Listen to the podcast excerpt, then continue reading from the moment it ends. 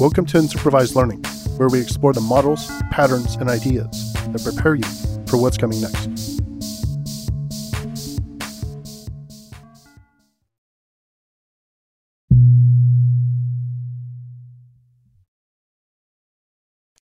All right, welcome to Unsupervised Learning. This is Daniel Miessler, and I am being hit with allergies, so it sounds like I'm super sick, which I am not. But apologize for the voice anyway. And starting off with security news. Google released an open source scanner for vulnerabilities in project dependencies. It's a front end to the OSV database that links dependency lists to their vulnerabilities. The latest updates for Apple software fixed a new zero day that could be used to hack iPhones, discovered by a Google tag researcher Clement Lecigne. The flaw was a type confusion flaw with WebKit. NSA says Chinese hackers are actively exploiting the new Citrix zero day. GitHub has enabled secret scanning on all public repositories. NIST is telling everyone to move off of SHA 1 by 2030. NSA cyber director says Russia's attacking the global energy sector. FBI has seized domains for 48 DDoS for hire services. Marco Rubio is pushing a TikTok ban in Congress, and it's got some bipartisan support as well. The IRS leaked the data for 120 the IRS leaked data for 112,000 taxpayers again. And Samba has released patches for multiple high security issues. You can't secure what you don't know exists. But gaining visibility into all your cybersecurity assets and SaaS apps can feel impossible. Luckily, Axonius can help. The Axonius solution correlates asset data from your existing tools to provide an always up to date inventory uncover gaps, and automate action, giving IT and security teams the confidence to control complexity. Visit axonius.com slash unsupervised learning to learn more and try it free. That's axonius.com slash unsupervised learning. Technology news China has banned AI generated content that doesn't have a watermark. TikTok is adding landscape videos, which will make it even more of a problem for YouTube and other competitors. Twitter is shutting down its newsletter platform Revue as part of its streamlining and lighting things on fire. And speaking of Twitter, they spent the last week in absolute turmoil. It's hard to even capture all the things that happened. It's like 18 months of corporate drama in the span of seven days. First, they, and by they I mean he, banned a bunch of journalists. Then he let them back in, saying the suspension was temporary.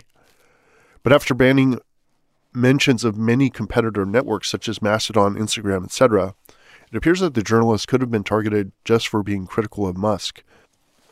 Because it looks like those journalists did recently write some critical stuff about Musk. Then to cap it off, he ran a poll asking if he should step down as CEO, and the internet said yes. And of course, those numbers are fluctuating, but it seemed a pretty resounding yes. I think this man, one, needs to sleep, and two, needs an adult to take control before he completely destroys the $44 billion platform he just purchased. Human news a large number of Gen Z workers evidently experience tech shame from not being comfortable with new technologies. San Francisco has the emptiest downtown in America, and the U.S. Copyright Office has ruled that AI art cannot be copyrighted. Although I'm not sure if that's copyright original article said copyrighted, so I'm going to leave it like that. Ideas and analysis AI and smart locks. The AI thing reminds me of smart locks. People say smart locks aren't good enough because you can hack them, forgetting that regular locks are trivially bypassed. AI fails a lot, but so do humans. The threshold isn't failure, it's being good enough in enough situations. Your domain is your digital home. Twitter might turn out to be another example of why you should build your personal digital presence off of your domain, not on a platform. A lot of people have spent tens of thousands of hours getting popular on Twitter, and it can go away like Medium or Blogspot very quickly. You need to ask yourself what would happen if Platform X went away? If the answer is that you'd be screwed, find ways to make that not true. AI will have a K shaped impact. I like the concept of K shaped for explaining things. K shaped economic recoveries, for example, are recoveries where the bottom part of the population suffers or declines, while the top part thrives. This is the answer to the competing narratives around AI. Some say it'll remove millions of jobs and that people are super screwed. Others say it'll augment the creative and help them create more businesses and be even more effective in the businesses that they already have. And I say yes and yes. Both are true, and neither negates the other. The only question is what percentage of people will get left behind by the tech, and what percentage will use it to thrive? That's the part nobody knows. It's hard to say because one, we don't know how good the tech will get or how fast. And two, we also don't know how well people in society will adapt to finding other work for replaced employees. But I'd say this is all pretty much guaranteed. Millions and possibly even billions will enter what Harari calls the useless class, which sounds very judgmental, but really just means they won't be able to provide something to the market that an AI or a robot can't do better. And that's to the market, not to other humans like family and friends. But not being able to provide something to the market really matters. It's been the source of pride and respect for humans basically forever. So, this K shape is something we need to be thinking about a lot. In short, how are we going to help the people on the lower part of the K who can't use AI to thrive? And the next piece here no, ChatGPT isn't just a stupid next word completion machine. So, as one would expect, there are many people on the internet saying that ChatGPT is all, or at least mostly, hype. The argument is that GPT is just a transformer model that haphazardly writes the next word in a sentence, so it's not actually intelligent.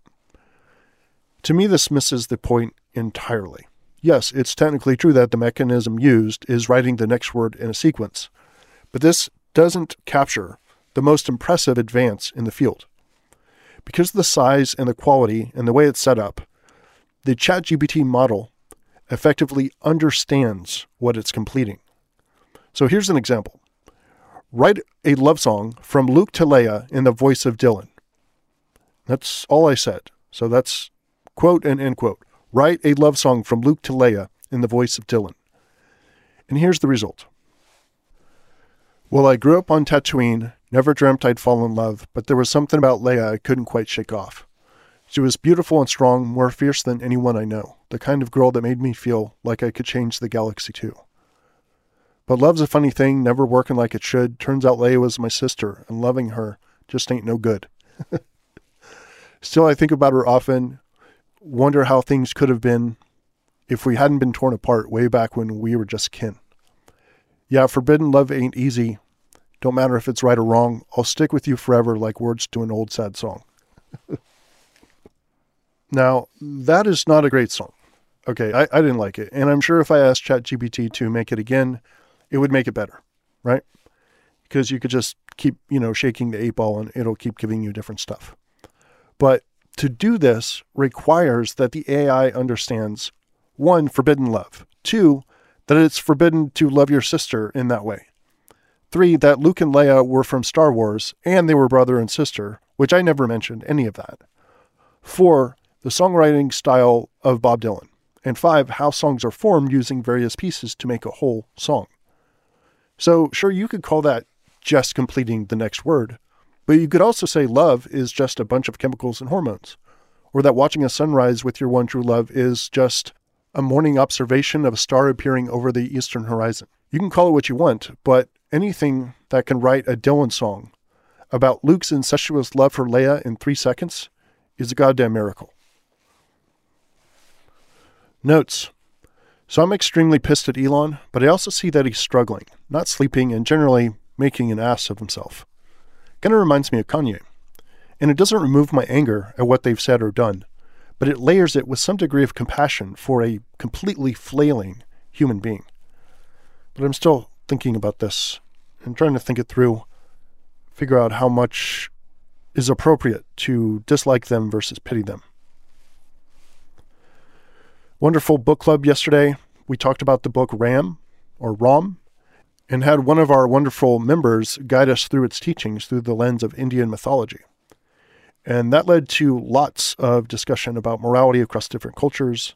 And we finished by picking out next month's book, which is going to be absolutely fantastic. And there won't be a newsletter or podcast next week. It's family and chill time for most people. So I hope you have a wonderful holiday break.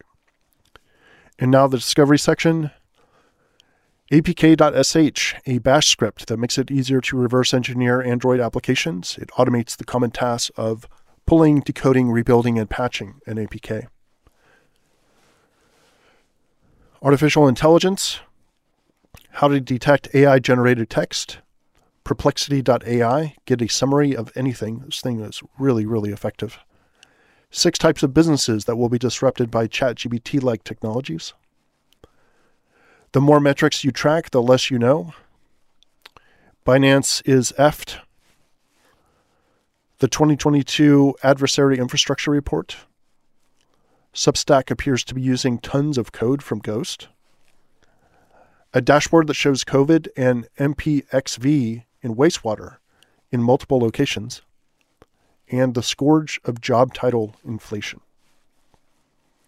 Recommendation of the week one, Take inventory of the platforms you use for your identity, online, and brand.